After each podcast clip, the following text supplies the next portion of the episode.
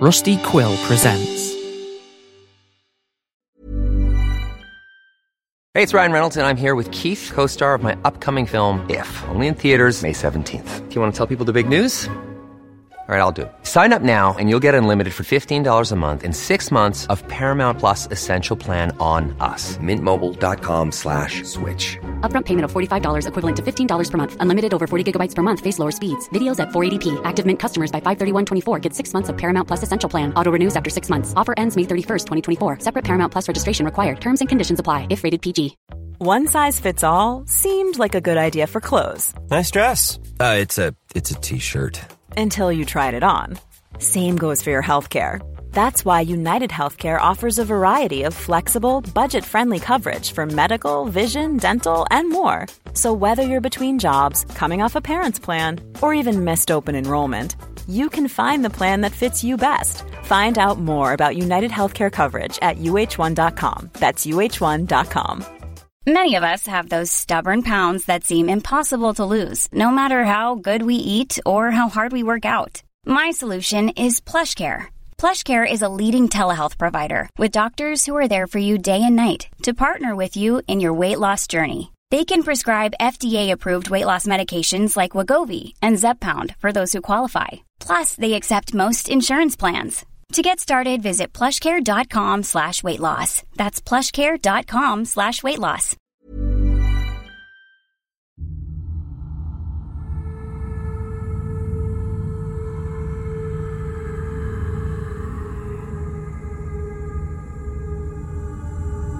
Wake of Corrosion, Season 2, Episode 2, Severance.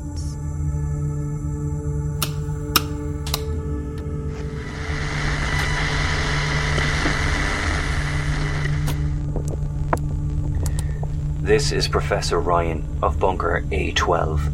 This is a public broadcast to any survivors out there. Before I begin, please be aware that I advise listener discretion going forward, as some of the content of this broadcast can be unsettling or disturbing.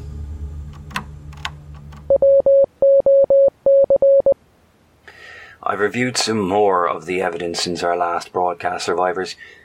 I'm not going to say much else before I continue with where we left off. However, I did have to fast forward the recording by about an hour. It wasn't easy to keep dropping in on Elliot's suffering. I'm going to play one moment of note before I start the main bulk of the audio. It was only a few seconds, but, well, I think you should hear it. Oh God, what's that?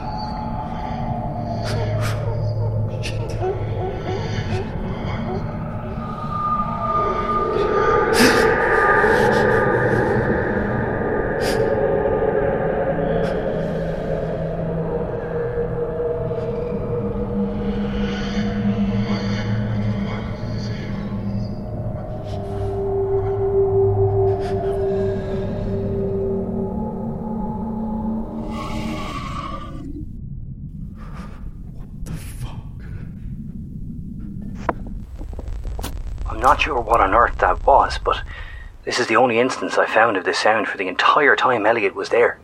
I've never heard anything like it, and you, of course, survivors, know what I ask of you in times like this. I'll start it back up. This is about 15 minutes after the previous section.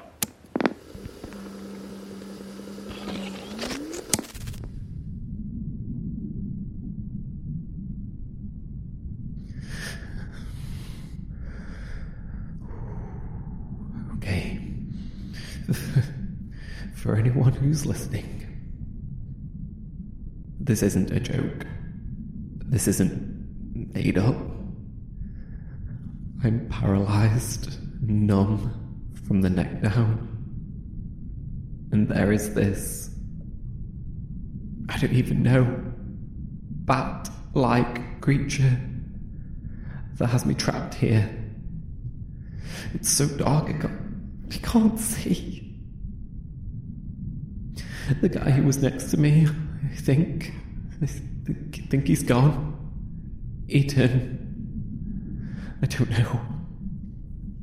He called the creature the Gorgon. It was like he wanted to be eaten. Please, if you're listening to this, find somewhere safe. Lock yourself in. Do not go. Just do not go anywhere, okay? Just don't.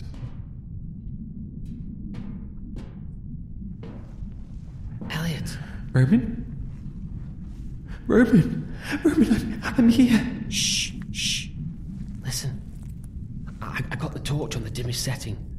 We're going to have to play a little game so that I can find you. Roman, what? This isn't the time. Roman, I can't move. I know. How do you know? It doesn't matter at the moment. Look, just keep it quiet. But when I call, I want you to respond. I'm working my way towards you. Okay. Elliot. Roman. Elliot. Elliot. Roman, I can see your torch. I can see your torch. Okay, I see you. Jesus, Elliot, what? Never mind. You're going to have to carry me. I think I'll be dragging you before anything else. I'm sorry. Shut up. Listen, if you get any feelings back, let me know. And if you don't, then you can be sorry, okay? God damn it. For a skinny man, you're a fucking lump. I can only feel my hands and my feet at the moment. Wait. Okay. Just one hand, actually. I can't feel the other at all. When was the last time you saw that thing? I'm not sure. Maybe hours? Mate. It's only been just over an hour you've been gone. Well, okay, there you go then. How hasn't it got you? Quiet and slow, Elliot. Quiet and slow. Okay. Roman, I think I can stand up here. How come it hasn't... We'll talk about it when we're out of here. For now, we've got to move. What if I could? Listen, there was someone else in there with me, and well before he died.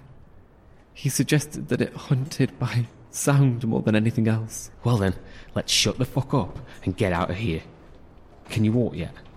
I can feel my legs a bit more, but there's no way I can walk though. Alright. Here we go then. Slow and steady. Let's fuck off. Fuck. Shh. Fuck. Do you know the way out? Yeah. About that. I'm hoping the staff entrance isn't locked up. Fuck, Roman, what happened? Afterwards. Come on.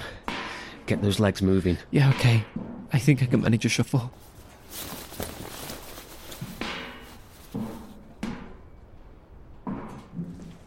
There. I can feel a breeze. One sec. See it. At the end of the torchlight. Yeah, okay. Let's go. Fuck. Run. I can't. I can't. Oh, for God's sake. Come on.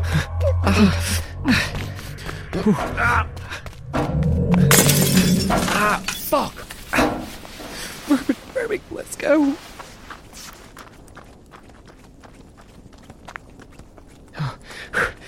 He's behind that car. I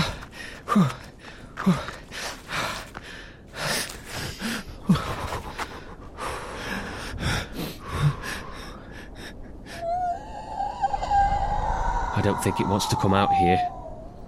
I'd say it's the light, but it's getting dark. Perhaps it's still light enough for now. Let's not wait to find out, man. Move away slowly, slowly.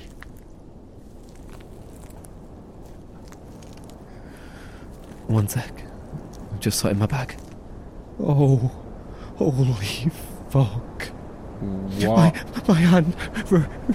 Roman, my hand. Whoa. Okay. Oh, okay, just breathe. No. Just sit down. Look at me. You see that big old clock tower over there? You know, just beyond the car park? Don't you dare take your eyes off that. You look at the thing real hard, and you tell me if the hands are still moving, all right? And I don't want no second guesses. I want to know for certain, so it's going to take some time, all right? Okay. Yeah. Roman. Wait. Come on, bro. You can't have figured it out yet. Listen, in through the nose, out through the mouth. Eyes on that tower. Okay. That's it. It's okay. Just one more. There we go. Fuck. It's not moving. Oh, yeah. I knew that. You fucker.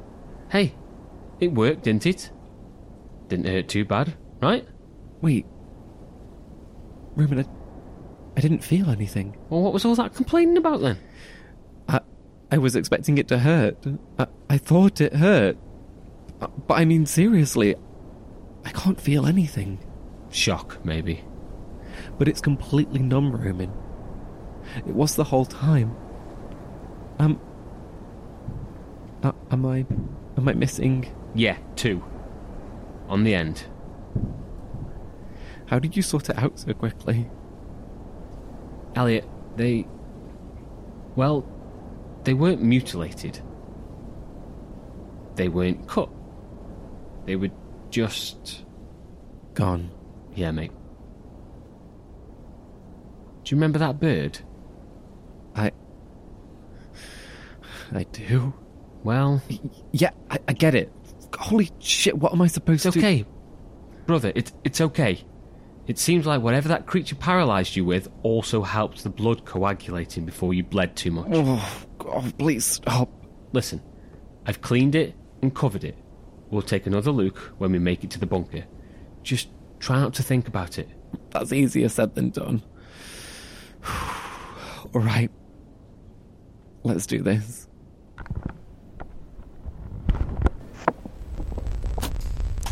I have a couple of theories on what happened here.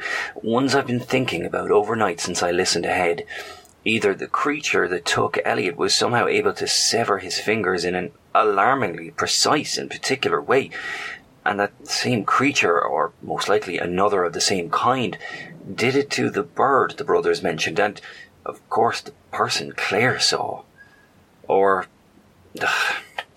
it's so far-fetched. Going off so many other things that happened. Elliot's fingers were somehow caught in some disturbance, molecular level, by which I mean the way the bird's wing was severed perfectly, the way a creature seemed to appear in Roman's garage floor and grow from there, not to mention the things we spoke of on the last broadcast regarding Claire's findings and Mia's report. There's something more going on here, something that I'm missing, something that I fear is beyond me. All of these severances are too perfect, like too clean. My only guess is that it's something so precise as to disturb the very particles that things are made up of. I'm curious to know more and explore more instances of this, and I'm painfully aware that finding out more means something else has to encounter another one of these occurrences. Oh, I'm getting ahead of myself. In this world of uncertainties, I'm suggesting things that shouldn't be possible, at least not to my knowledge. As always, we must endeavour to discover more, and for that, we need patience. Let's move on now to a journal entry by Elliot. I can't be sure of the exact time that Elliot wrote this, but its content relates to their most recent encounter. Glad it wasn't my left hand. I would have been a lot more pissed if it was my left hand. That, and I think I would have crumbled under the weight of all these thoughts whirling round in my head. To whoever is reading this, as though someone actually will, let me explain. I need this journal. And I don't mean like when someone says, I need my phone, or I need a new outfit. I mean, seriously, need this journal. For lack of a better way of putting it, it keeps me sane. Without it, I'd be a goner. Do you know what phantom pain is? or a phantom limb. Oh, damn it, I can't even remember what it's called anymore. Anyway, that thing. Phantom something. I think I've got that. I say I think because I've never actually had it before and there's not a doctor here to tell me, yep, that's it. So whenever I'm doing something, anything, just standard things, as far as standard goes anymore, I swear I can still feel my missing fingers. It's the last two on my right hand. So when I'm picking up my backpack, running my hand on a railing or grabbing a bottle of water, I can feel them grabbing, touching. I expected the feeling to go away when I look down at my hand and be greeted by the bandage mass that it's become, but it doesn't. I can still feel them. Is that the phantom limb? Phantom appendage? Is my brain so determined to hold on to what it's known for 28 years that I can't even override the feeling by looking at it? By visually accepting it? At first it just annoyed me, but now it's starting to freak me out a little. I think somewhere in the back of my mind I'm just painfully aware that I have no idea where my fingers are. And the most likely thing is that they're, still in that nest? Den, wherever the fuck that creature had me. A lot's happened since I lost those fingers.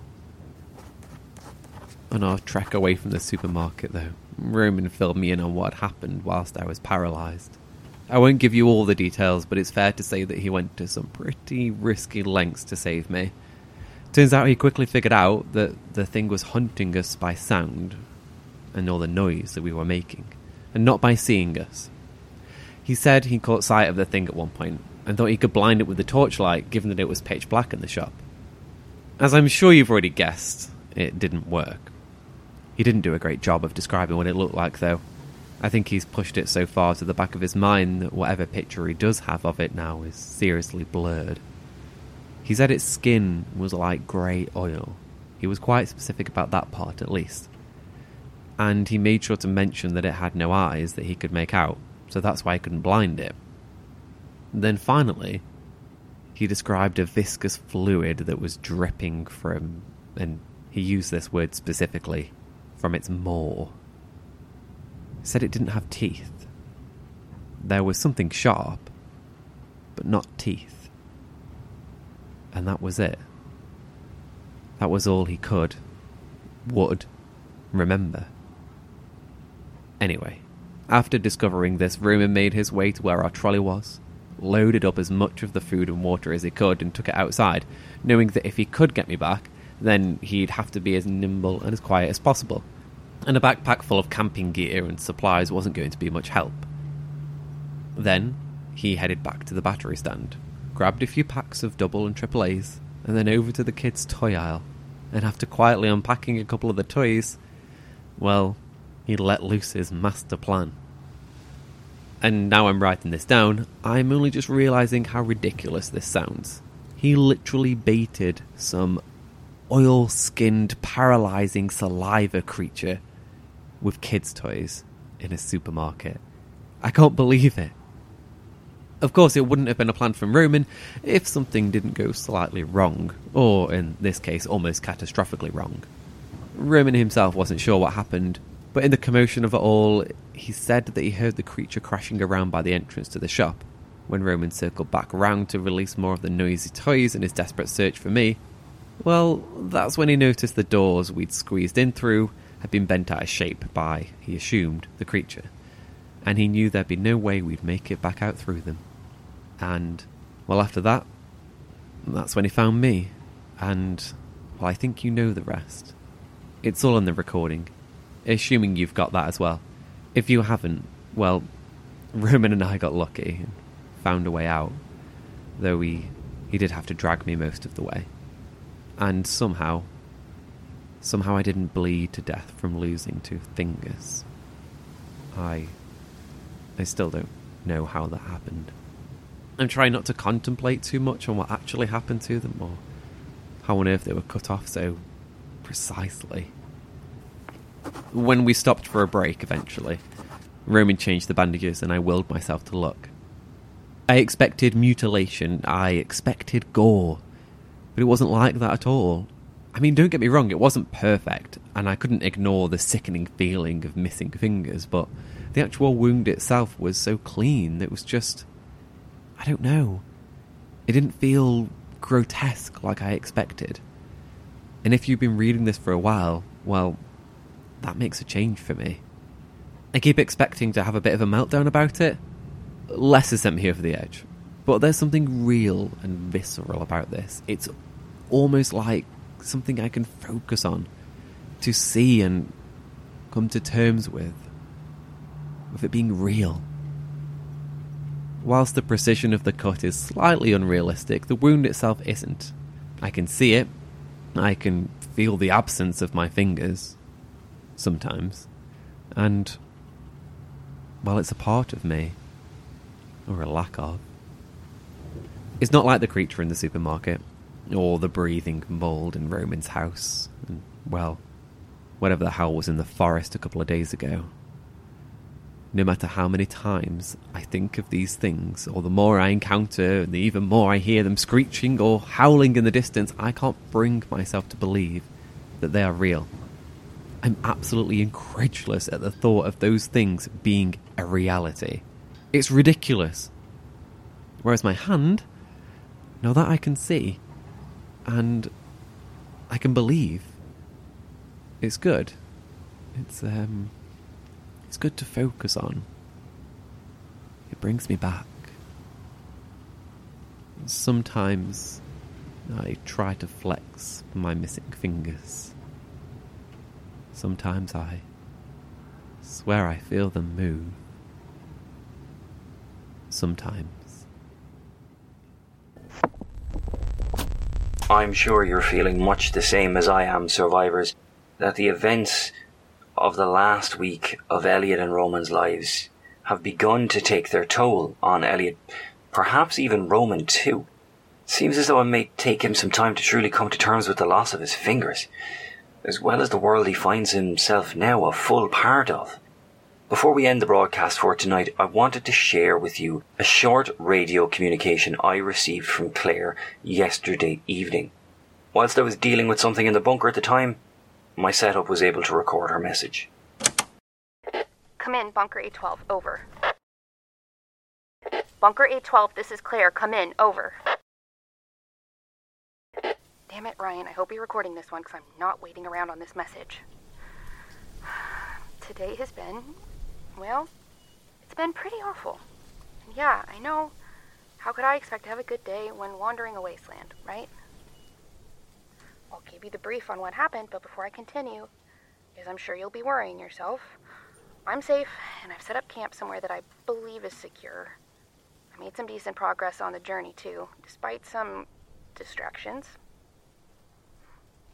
So, much like you, Ryan, I expected to encounter whatever the hell these nightmares are that are stalking the streets here.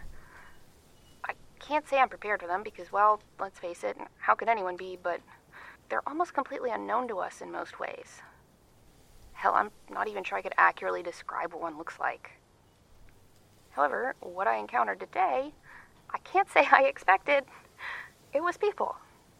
It was a group of people, actually. And I know what you're thinking.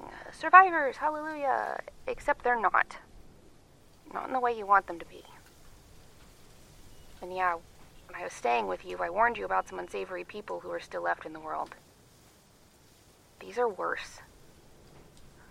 I saw them before they spotted me. They seem to be based out of a convoy of mobile homes and vans. I'll be honest, I was excited at first. I thought it'd be great to find safety with others and maybe hitch a ride to Ralford. But when they stopped and grabbed some people from the back of their van and... I don't even want to explain the rest. I'm not going to go into detail. Not at the moment, but it looked like a sacrifice, Ryan. Like an old gods of ancient time sort of sacrifice. It was in front of this town hall-like building, and I swear Fuck. I swear I heard something inside grumbling as they did it. Ryan, I think these people have started to worship some of these creatures. They were killing other humans, goddammit. When there's so few of us left, they just slaughtered like 5 people, and for what? I stayed and watched, despite my better judgment, and that's when one of them snuck up on me. They must have seen me, and I hadn't noticed one of them break away. I'm not happy about what I did, but the way that person looked, the look in their eyes, it wasn't human, Ryan, and they didn't see me as anything more than an animal, I can assure you. I've got a few bruises, but not much more. I think I only knocked them out, but part of me hopes it was more. Remember earlier when I said I made good progress on the journey? I haven't run that long in a while. I'm hoping they weren't able to follow me. I've covered my tracks as best I could, and I heard their convoy in the distance. It seemed to be getting quieter.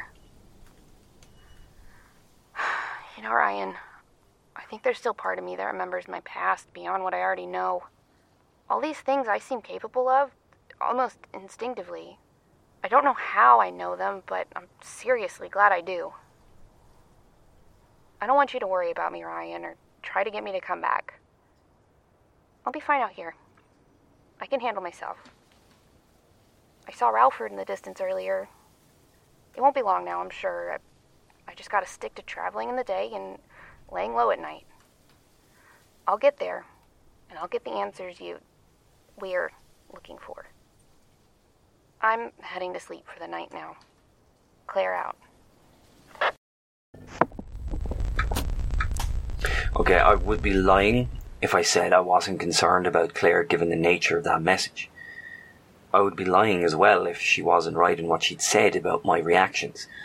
It seems she knows me better than I thought. However, the implications of what Claire shared with us are massive. I sincerely hope that there was some sort of misunderstanding, but I don't want to call what she saw into question. Therefore, I'm inclined to believe it. The fact that there could be people out there who are willing to kill others for those things is beyond all reasoning and a harrowing suggestion. Survivors, I urge you, if you're out there and you know anything else regarding these sacrifices, get your message to us. And remember, if you can make it to any of the bunkers, there is hope for you. Whatever situation you find yourself in. I must go now. Whilst I have already discussed what Claire found with the others in A-12, there are other matters that we must come together to solve. Need I remind you, survivors? Especially now. Don't wander in the dark. Survivors, just one last message from me. If you'd like to support us here at Bunker A-12, to help us keep sharing the stories of our shattered world with you, then please consider joining our Patreon at patreon.com/Wake of Corrosion. There are plenty of extra insights available there, as well as Letters to Shadows, a monthly series of additional stories from other survivors like yourselves. Any contributions will be hugely beneficial to help keep us from wandering in the dark. Before the credits, I'd like to give a shout out to our very generous Patreon subscribers at the A12 resident tier and above. Indike, Laurel, Nath, Paul, Trace, AJ Pumpkin, Austin Danger, and Twiglets. Thank you all very much. Thank you for listening. For news and updates, follow us on Instagram and Twitter at Wake of Corrosion. Wake of Corrosion was written, directed, and produced by Sean Pellington, with voice acting from Kieran Walsh as Professor Ryan, Lee Pellington as Roman, Sean Pellington as Elliot, Brianne Leeson as Claire. Title and credits read by Adele Cliff. Our introduction theme, Shadowlands 5, Antechamber, and outro theme, Phantasm, were created by Kevin MacLeod, sourced from incompetech.com, licensed under Creative Commons by Attribution 4.0.